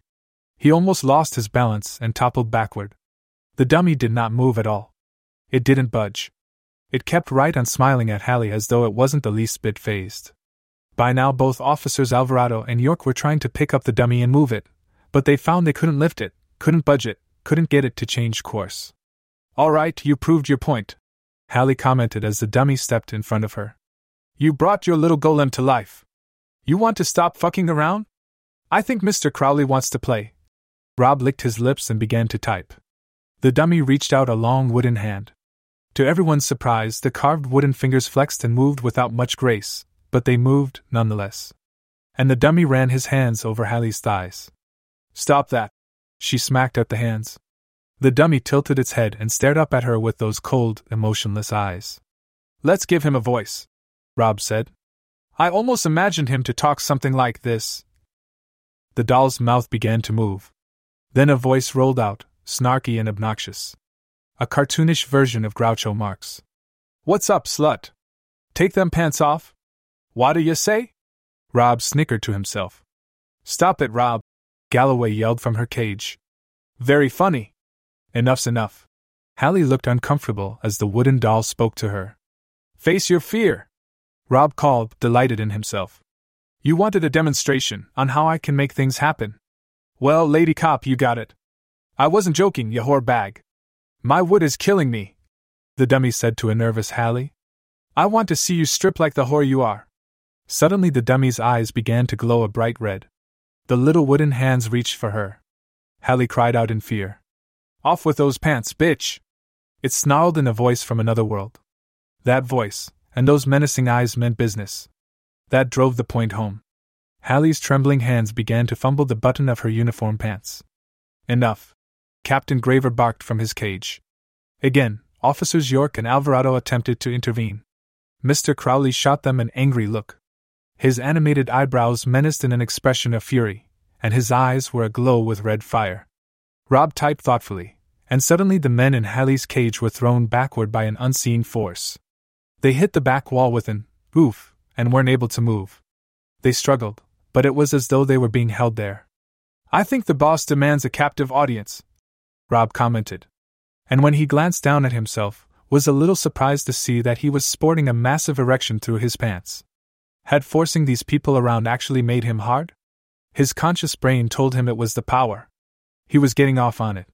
When he looked back to his collection of prisoners, he smiled. Speaking of demands, I have a few needs for myself. So let's have some fun, all of us. Rob went up and down the cells, gazing at his prisoners. He wanted to have fun, but he didn't want them all a sound mind, shouting threats and curses at him. Tina was first. Alone in her cell, he typed a few words, and she began to run her hands over her body. He was going to make her desperately horny torment her with her own libido. He looked around her cage at the old objects stacked around and smiled at the thought of the wild haired exotic vixen getting creative to entertain herself with the various tools and objects scattered throughout. Moving on, he paused in front of Danny Esposito, alone in her cage. She scooted back, hoping to get away from him. Maybe he'd sold her short. She was a very pretty girl. She didn't have a pair of melons like Lucy or Tina. And she didn't have fiery hair and a wild personality like Galloway, but she was gorgeous in her own right. I'll make some plans for you, he assured her. But in the meantime, he decided to tweak her personality ever so slightly, give her a more docile composure so she wasn't freaking out. Within seconds, Danny's eyes fluttered, and she took on a more hippyish everything will be alright appearance. Ethan and Meg were next. Rob glanced at them. Meg was still in the throes of trying to resist her urges urges that Rob had imparted into her behavior and personality. She was horny, and mostly for her son. Rob decided he was going to dial that up quite a bit. I'm sorry, Ethan, he told the kid with the crutches. You're a smart kid. Too smart. I don't want you to have time thinking about how to get out of here while I enjoy some leisure time. Rob started to type, and Meg's reaction was visible and immediate.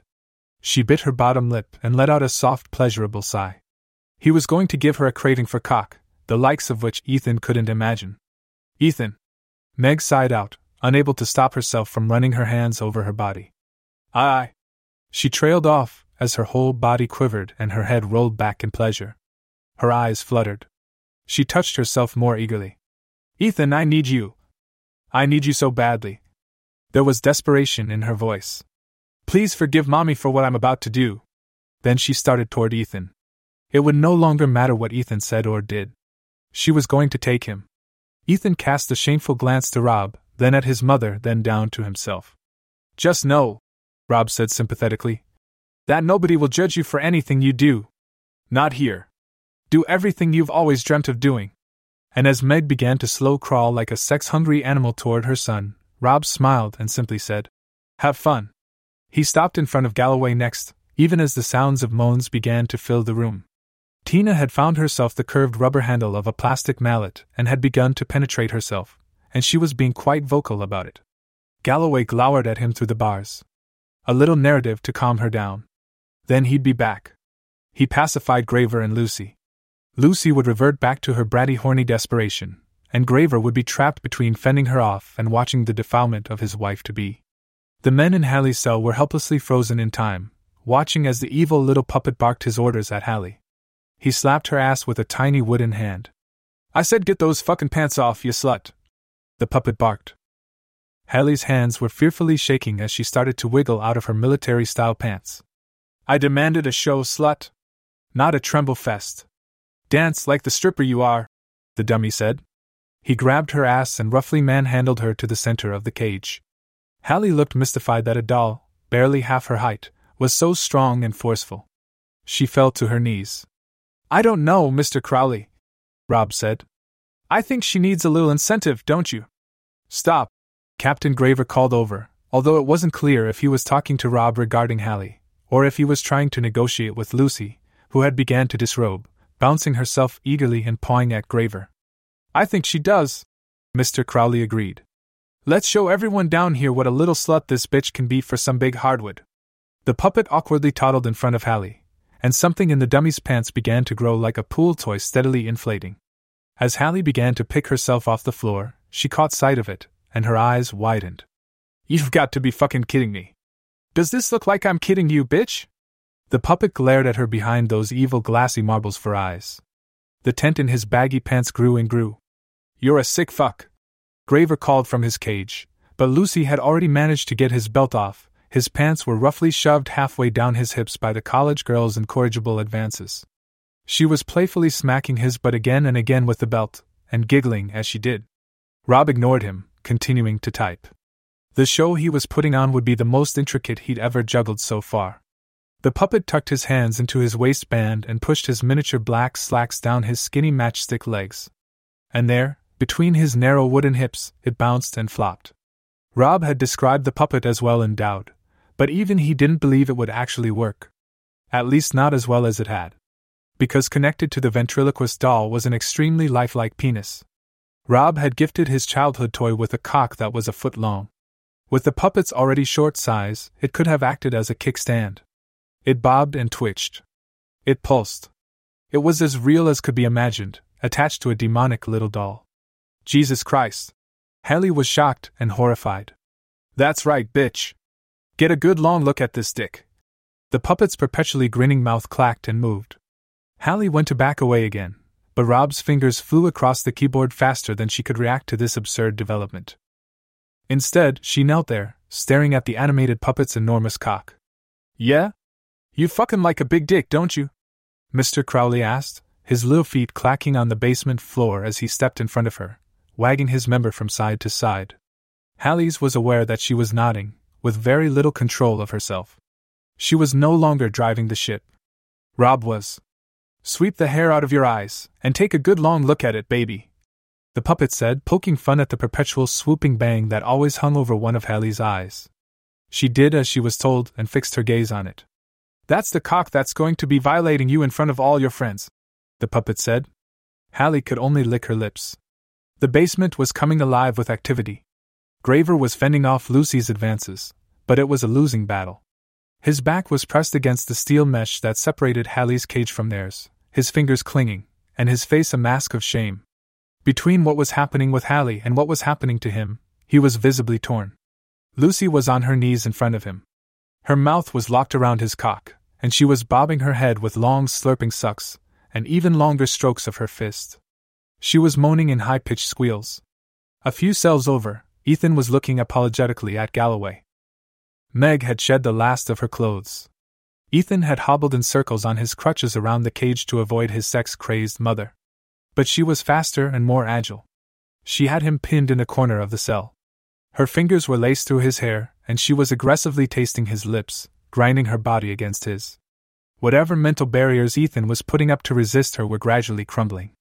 He was sporting a pretty impressive tent in his pants now, and the bigger it got, the harder Meg mashed her body against it. Ethan risked looked to Galloway one last time. She was staring back with a look of betrayal and sympathy. It's okay, she said wordlessly. A moment later, Ethan shut his eyes, and his tongue began to return the eager kisses that his mother's mouth was spurring from him. Tina had traded her already slutty outfit for her birthday suit. Her bronze skin was covered in goosebumps as she propped herself up against the cage wall. She'd spread out a multitude of playthings. At the moment, she was rubbing an old tattered stuffed Winnie the Pooh bear aggressively between her legs, while she teased her tongue around the handle of the mallet she'd been previously fucking herself with. One cage over, and Danny was watching it all with calm, relaxed eyes, as though she was seeing it all through the foggy lens of a relaxing dream. Only Galloway was the one without much purpose, and Rob decided to change that. He typed a few passages, and walked over to her cage. She regarded him with hatred. But then her expression melted to something more malleable lust. Though she fought to resist at first, Rob saw the glassiness come over her eyes. Her tongue tasted her own lips, are you going to be a good girl for me? He asked her. Galloway met his eyes.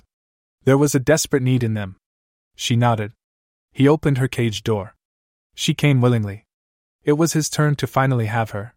The men in Hallie's cell were helplessly treated to the most bizarre show of all. Hallie curiously leaned her face forward, no longer able to help it, as Rob's descriptive words turned a fiction story into reality. She flicked her tongue out across the head of Mr. Crowley's big puppet penis. It tasted like the real thing. The puppet slapped her with one tiny wooden hand that stung her cheek. I didn't say to taste it yet, you disobedient slut. Hallie whimpered meekly. I'm sorry. You're sorry, sir. The evil puppet growled at her. I told you to stand up and to strip for me. I want you to show yourself to me first, he said. To hear such a tiny creature barking such fierce commands over someone so much taller and stronger was an oddity, especially someone like Hallie. And you better impress the hell out of me. You wouldn't want me to discipline you, would you? No, sir. The words were slutty and complacent, but there was genuine nervous energy about Hallie's demeanor that might have been authentic fear. Regardless, she stood. Since her gang fucking, she hadn't fully redressed. Her jacket was off. She teased her shirt up and down her tummy for the benefit of the demonic froze expression of the talking puppet. It stood as still as a statue, watching, loving, this grown empowered woman reducing herself to this stripping for an animated toy. As Hallie popped her hips, spun around, and bent forward to shake her shapely ass at the puppet, Rob led Galloway out to the middle of the basement floor where he could fully enjoy the show. I've wanted this since we first met, he said, removing his growing erection from his pants. Galloway took one look at it, and then back up at him. They grabbed each other and began to kiss in a feverish passion, as though their plane was about to splash into the ocean. He moaned around Galloway's full pink lips, for a girl who sucks a lot of cock, you taste very good. He moaned around her tongue, as she expertly used it to wrestle his. Her mouth tasted of strawberries. The hardness of her muscles was obvious as her body pressed against him. She felt powerful, and smooth, and like she could do wild things to him. Galloway's only response was to reach down a sudden, eager hand and grasp Rob's growing boner. She used the palm of her hand to rub him in fast, rough circles. He moaned, already thrilled that he'd finally ensnared this beauty. If she kept up like this, she could easily become his new favorite. Enough with the ass shaking and the stomach teasing, you hussy. Mr. Crowley's sharp voice was barking and chattering from Hallie's cell. I want to see some tits, and I want to see them right now. His little arm shot out at lightning speed and gave her another slap across the ass.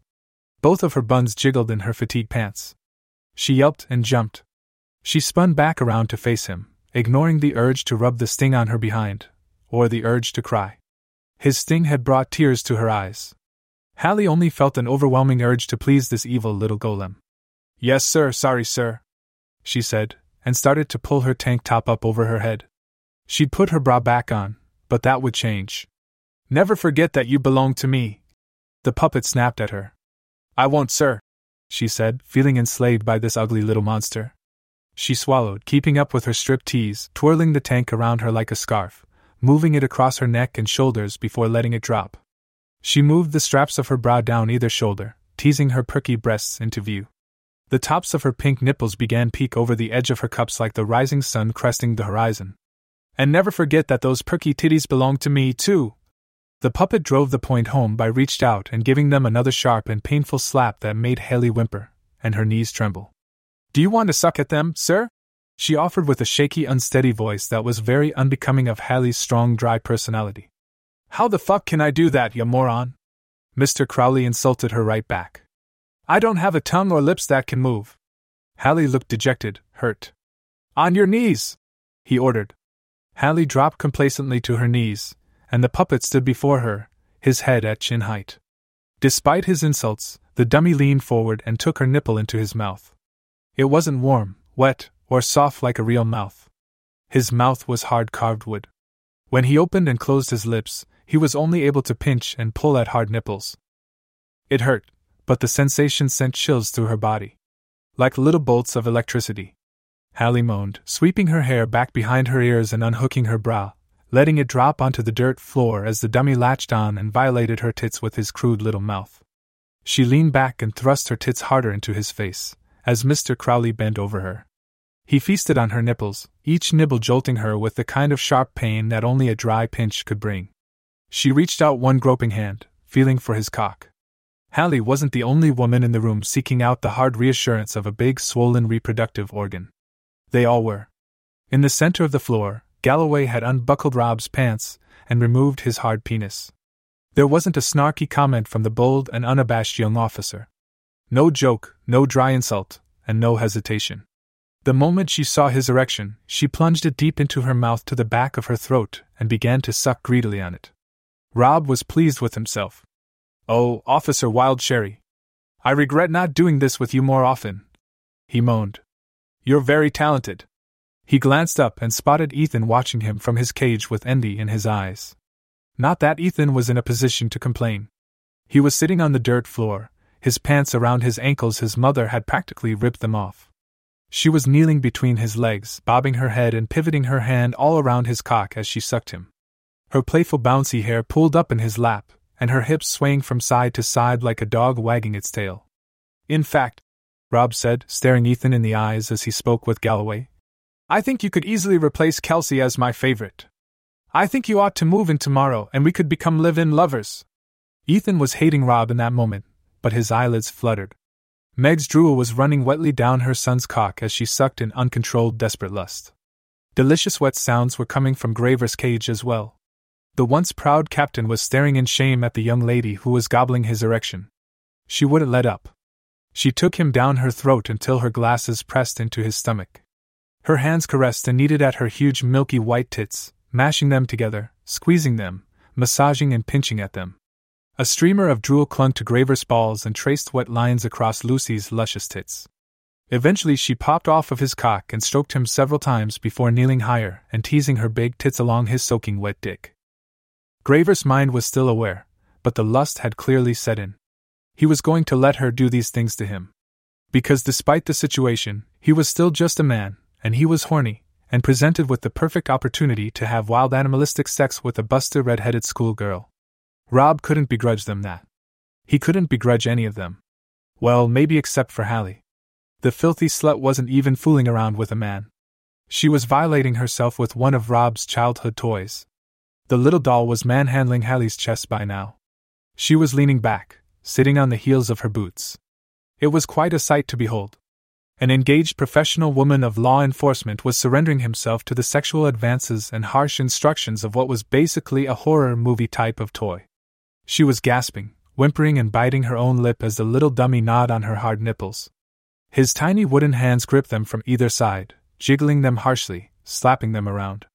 There was a clumsiness to his movements that made the act look all the more twisted and nightmarish. And restrained to the wall, her men watched on, the audience in her fucked up display of submission and degeneracy.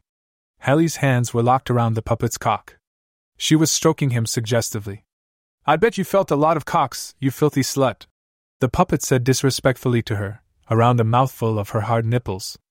But have you ever felt one so big? No, never. Hallie admitted with a quivering voice. It's huge. And it's going inside of you, you big ass slut. Now get up, and show me the rest of you, you fucking cock tease. It smacked her on the side of the face. Hallie whimpered again, but Rob's narration on his computer had made it so she liked it. Her backbone was gone. She was now just the submissive little cock hungry slut that she deserved to be. She climbed to her feet and unzipped her uniform pants the rest of the way. She turned her back to the puppet and showed off her ass, sashaying her hips as she did. Do you like it? she asked, desperate for approval. I've seen better. The puppet replied and smacked her on the ass. Mm, mm, yeah, smack that big donkey ass. He mumbled before running his stiff fingers along her thong. But I'm going to fuck you all the same, bitch. Because your men are watching, and your future husband is watching, and it's important that everyone know who you really belong to. He slapped her again. Oh. Yes, sir. She cried out, letting her pants drop the rest of the way to her ankles. On your knees, bitch. The puppet slapped her so hard that a small red handprint appeared at the tender spot on her thigh just below her butt. He gave her thumb a firm tug and practically yanked her to her knees. It's not easy being short. You bring yourself down to my level, from now on. Hallie grunted. Yes, sir, she said weakly. On her knees now, she clutched the cage in front of her, lacing her fingers through the wire and holding on tightly, supporting herself. The puppet clattered into place behind her, and wagged his cock, smacking it off the insides of her smooth thighs. Hallie grunted, panting in anticipation. When she glanced over her shoulder, she spotted the evil wooden face of the puppet. His grin was unchanging, his eyes hard and staring. His eyes, mouth, and brows moved with fast mechanical clicks, driving home the fact that there was nothing human about this walking, talking nightmare. She was going to fuck a puppet, or rather, a puppet was going to fuck her. Well? Mr. Crowley glared at her. Beg for it, bitch. Beg for this big fat monster cock. He ordered her. Hallie shut her eyes. Despite her raging hormones and her dire need to submit, to have every urge satisfied by this creature, there was still a very real sense of shame and humiliation to what she was about to do. Please, Mr. Crowley. She said in a voice that nobody who knew her recognized, she, least of all. Please fuck me. Push that big fake dick into me. Use me however you want. She shook her ass, she wiggled her hips. She licked her lips. She wanted it so badly, she could feel the juices running down her inner thighs. Was she actually leaking at the thought of what was to come? Fuck me any way you want, all day, every day. I'm. She couldn't believe what she was about to say, the irony as it came to her. I'm the puppet, she said, and her cheeks reddened. Use this fuck puppet however you want. Throw me around. Choke me. Put whatever you want into wherever you want to put it. It's all yours for the taking. The puppet's face, while moving and grinning, never gave too much away as to whether she was pleasing him with her words. But all the same, his mouth clacked and he let out a long, humiliating laugh at her expense. Take notes, all the rest of you sluts. He sang out to the other women in the room, although most of them were indifferent, focused on their own distractions. That is how you beg for dick. He slapped her ass once more, making Hallie cry out. Then he spread her cheeks, and without the least bit of gentleness, a puppet, barely three feet tall, made of wood and wires, violated Hallie's pussy in a dirty basement, in front of everyone she cared about and respected. His big fake cock sank deep into her body, and she let out the highest and most girlish whine of her life. Then the puppet latched onto her hips and he began to hump her. You like that, fuck puppet? Yes. She cried out. You're the real puppet. Say it. He demanded in that snarky, obnoxious voice. I'm the real puppet. I'm the fuck puppet. I'm your puppet. She grunted each time he withdrew, then pushed the dick back inside of her lips, spreading her open and penetrating her to new limits of what her body could accommodate. In the next cage, staring back at Hallie's face, contorted in pleasure and colored by her own embarrassment, her future husband watched. Only he was in no place to judge her. Because as Hallie was being roughly fucked by the clumsy wobbling movements of a ventriloquist dummy, Captain Graver was on his knees behind Lucy's big bouncing ass. She was moving her hips back and forth into him, her pussy swallowing up his throbbing manhood. Each time he sank his unprotected cock into her body, her ass shook. And each time it shook, she squealed in delight. Fuck me, Riley, she insisted, panting, and bracing herself on the cage in front of her. Fuck me like you love me. Graver bit his lips together. He hated himself and the personality that took over Lucy, but her pussy was just too good to resist. He fucked her harder and harder, hearing the sound of her big, heavy boobs slapping together as they hung over the dirt floor. He and Lucy were staring right back at Hallie and Mr. Crowley. Lucy locked eyes with Hallie through the bars. This is my man. She barked at Hallie. Get that straight, you puppet fucking slut. You have your new guy. This is my dick from now on, and I'm going to fuck it all the time. Morning, noon, and night. Do you understand? Hallie whined as Mr. Crowley plowed her with unrelenting supernatural vigor. Yes. She cried out, even as the puppet brought her to orgasm. Yes. I understand. Call me mistress, and say it again. Lucy was insistent in that annoying way that she had. Yes, mistress. He's yours now. I can never have him. Hallie could barely catch her breath. She was being fucked relentless by an evil grinning machine in a cheap doll suit and bow tie. Glad you understand, Lucy said and leaned upright on her knees as Graver fucked and fucked. Lucy mashed her huge tits against the cage wires in front of Hallie's face, until her tits resembled a tied up Hatfield ham. Lick them, you dummy fucking bitch! And Hallie once again obeyed. She pressed her face to the milky white tits that squeezed between cage wires, and she licked at Lucy's smooth white breasts. Lucy squealed in delight as Hallie's hot wet tongue found her nipple. Oh, Riley, she's really doing it! Look, Riley! Look at what a dumb slut she is! Graver saw it, grinding his teeth at the annoying childish way that Lucy spoke. Everything was becoming feverish not just in the way Lucy behaved, but all of them. He sensed that something was unfolding, building up, and he was powerless to stop it. Hell, he couldn't even stop himself. He hung on tight to her jiggling ass, and watched his cock disappearing into her wet folds again and again. Each time it emerged, he was coated with a thick layer of her wetness. And the sight of his fiancée, the strongest and most independent woman he'd ever known, now wedged between a walking, talking sex toy and licking desperately at another girl's tits. Graver had never dreamt anything this wild could happen to him. Maybe this wasn't so bad after all. Maybe he could get used to this. What was he saying? This was unspeakable. But knowing that didn't stop him. He reached around Lucy and cupped her huge melons, holding them up to Hallie's mouth. Lick these tits, you big baby bitch, he said to her, unable to stop himself. The debaucherous sounds of feverish sex were all over the basement now. A few cells over, Ethan and Meg had evolved from a blow job to full blown incest once again. Ethan was on his back and Meg was straddling him. I love you, Ethan. Meggie was panting as she was riding her own son with unnatural energy. The fast up down up down movements of her petite body were ceaseless, with no sign of stopping. His cock was vanishing between her juicy but cheeks again and again. He was dumbfounded that this could be happening, but it was. She was caressing his face, alternating between kissing her son, making out with him in passionate long wrestling matches with their tongues, and whispering loving coos to her baby boy. Mommy loves you. It's okay. It's all okay. We're both feeling good. And as long as we're both feeling good, this isn't bad. This is more than okay. This is how it should have always been between us. Her words were droning on and on. Ethan's fearful fingers were raking through the dirt of the floor. He knew he was enjoying it. He knew he was turned on. But he also knew he wouldn't be able to stop this, not any time soon. In fact, he was sure that if he came right now, his mother would keep going. She would continue to ride and ride until he was erect again. That was a question that nagged at him as they fucked on the dirty basement floor. How long would they be at this? Forever? Would Rob make them fuck forever? Would his mother ride him and ride him and ride him? How many orgasms would she course out of him? How many was he even capable of? Ethan had a deep and terrified feeling that he was about to learn. Several cells over, Tina was having the time of her life. The exotic college slut was putting on a one woman show. She progressed from fucking the handle of the tool to now grinding herself on the seat of an old mountain bike. Her moist lips left a trail of wetness across the seat, and her juicy butt bounced up and down as she grinded her hips, swayed them from side to side, made little rotations with them. She was horny beyond the capacity for rational thought.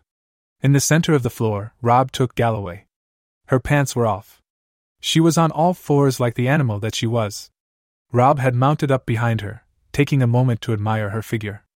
Full pink lips to match the ones on your mouth. He'd remarked as he probed her now presented body. When he slid his cock into her, it felt like it always belonged there.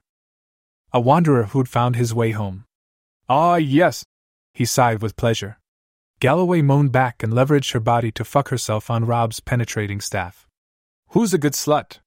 Rob asked and gave Galloway's firm ass a hard slap. He felt like it stung his hand as much as it stung her. Me! She cried out happily. Yes, you are. He gave her hair a tug and her ass another slap to spur her into motion. The fucked on the floor like animals. Rob was an absolute delight as he admired his kingdom, his domain. He'd created this. An orgy of absolute debauchery. Even the sight of Hallie and the puppet was wild beyond imagination. But something was missing. He gazed at the lone cell where Danny Esposito sat, in an almost stupor. Such a shame that she had nobody to play with. She really was a glamorous looking girl.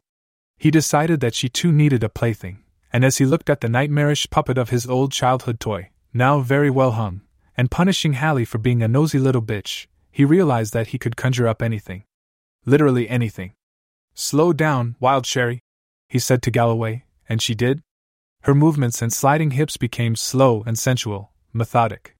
He rested his wireless keyboard on her back, like she was a table. And then he began to type. The basement was still alive with the sounds of group sex. Lucy and Graver were going at it like bunnies. Graver was on his back and Lucy was bouncing on his shaft like a kid riding a hobby horse. Her red curly hair was flying and her tits were spinning in wide arcs from her unrelenting movements. Graver was on his second orgasm now. The college slut hadn't even slowed after she'd worked a load from his balls and into her body. Now she was building him up for another. He moaned helplessly from the dirt floor, too far gone to do anything but enjoy his fate.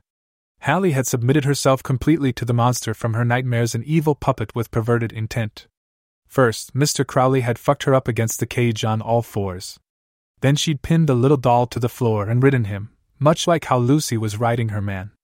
Then the doll had ordered a blow job, while Hallie enthusiastically delivered. That was all a prerequisite. Because now, the ventriloquist doll was going to squeeze his giant cock into her tight little asshole. Hallie's moans of pleasure and pain roared above the rest for a brief moment as she sat down on him. Then she was riding once again while the puppet made dark and disparaging remarks about Hallie's promiscuity, body, and person. All the while, her men were forced to watch this side of their boss that they'd never seen, and probably would never again. Ethan and Meggie were in the throes of dark and regretful passion. Ethan had Meg on her back now, her feet on the floor, her knees on either side of him. She caressed her son as he fucked her. Ethan kept looking around, assessing the situation, but he was making no move to stop fucking his mother, having given up his resistance long ago. There was something passionate and almost loving about the way they went at it. They weren't fucking. They were making love, in as true of a sense as a son can make love to his mother. Tina, well, it didn't matter what Tina found to pleasure herself with. It wasn't enough and would never be. That only left one matter unresolved. Galloway and Rob stopped fucking entirely. She had become a table to rest his keyboard on as he concocted his latest creation, Danny's new lover. And Rob waited in anticipation for it to finally appear. At first, they heard nothing over the chorus of moans, whimpers, screams, and dirty words being broadcast throughout the room. Then, little by little, they heard the thumps on the boards above their heads. Rob smiled to himself as they grew heavier, louder, and more ominous. Dust rained from the ceiling the house began to shake on its very foundation. It sounded like the approach of a giant. Ethan, the only one of actual sound mind lately, may have cast a concerned glance to the ceiling, but otherwise, he was enraptured with the quivering urges of his mother's body. Then the basement door opened, and he descended. A moment later, and a shadow so immense filled out the doorframe into the room. It had to stoop and duck to fit in the storage room with them. In a voice so deep that it rumbled throughout the room and shook the wire in the cage frames, it called out, Danny, your lover is home. Rob smiled. Ethan looked up, horrified. Danny, under Rob's control, smiled an expression of pleasure and love. Hi, Bill. I've missed you. Only it wasn't Bill. Not the real one, anyway, and not as he looked in real life.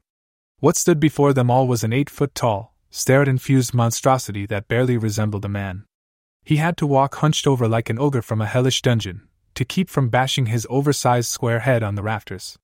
His brow had been distorted to resemble a caveman, and his jaw was squared and jutting like Frankenstein's monster.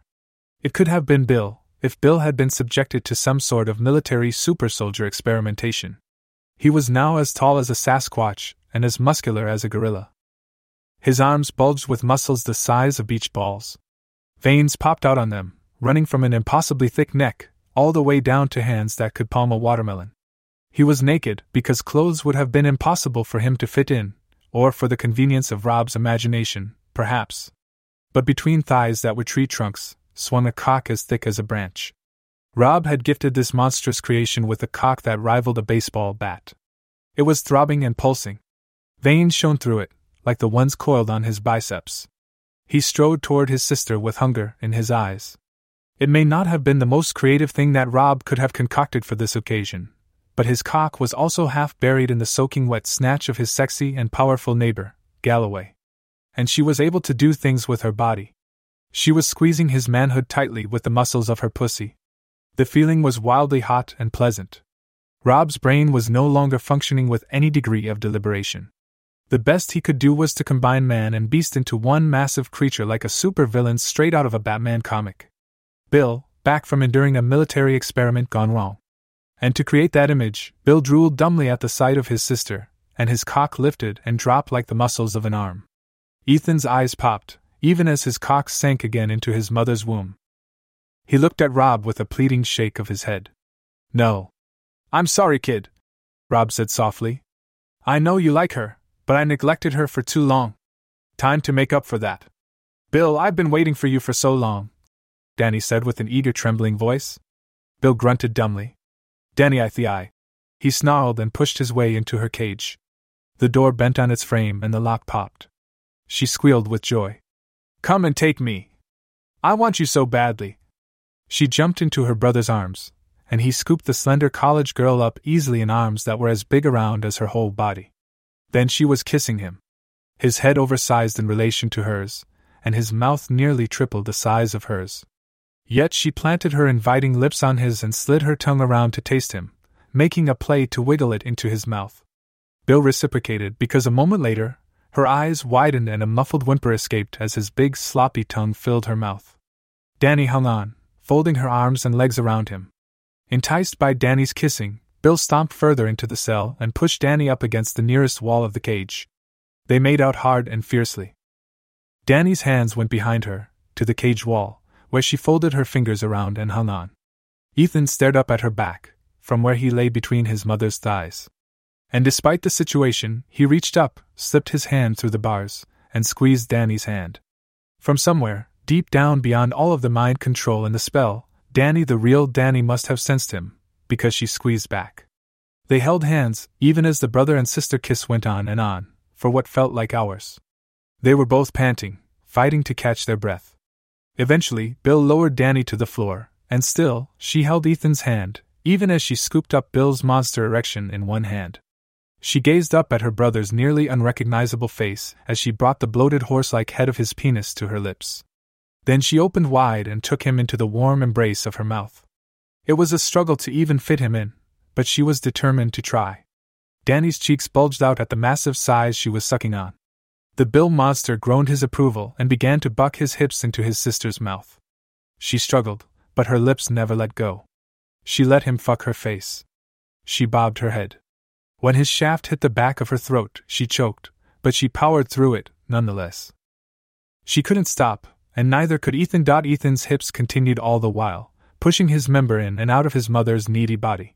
She moaned her approval at what her son was doing to her. Ethan's fingers interlaced with Danny's. They squeezed and squeezed. Much like his appearance, Bill's movements became animalistic, unrestrained, and uninhibited. He pinned his sister's head to the wall, and he rammed his cock in and out of her gaping throat. The chain links of the cage walls rattled violently as he head bounced and bounced. Her eyes were wide and tearing up as he used his own sister's mouth for his sexual pleasure. He was grunting and snarling. Streamers of drool ran from the corners of his mouth, landing on his sister's upturned face. His big, heavy balls swung in a pendulous blur. Thick, throbbing veins ran against Danny's lips and tongue. She could taste the salty spunk as it flowed from the tip of his cock. She could sense the overwhelming instinctual need he had to mate, to pass on his genes, and Danny felt it too. Even as he choked her with his cock, made her mouth a portal of pleasure just for himself, Danny moaned. She moaned long and loud, a pleasurable lusty sigh. Bill caught it and moaned back in triumph. The vibrations that Danny's mouth sent up his shaft fueled his lust. He couldn't restrain himself after only a short while. The Bill monster would have his sister, and have her again and again. He withdrew his cock from her mouth and nearly shredded her clothes, tearing them from her slender runner's body. Her long bare legs, flat tummy, and small perky tits came into view as she helped her brother shed the last scraps of shredded clothes. Naked beside the monster that was her brother, Danny looked delicate and brittle. Then the hulking beast grabbed his sister, cupping her round heart shaped ass, and lifted her into his arms. Oh, Bill! Danny cooed, wrapping her legs around the monster's narrow waist. She could already feel his massive cock, like a looming presence, just inches from her womanhood. He was going to take her, and with a cock like his, it was going to hurt at first. Her hand still clung to Ethan's, but her free one fished for Bill's cock. It was bigger around than her own wrist.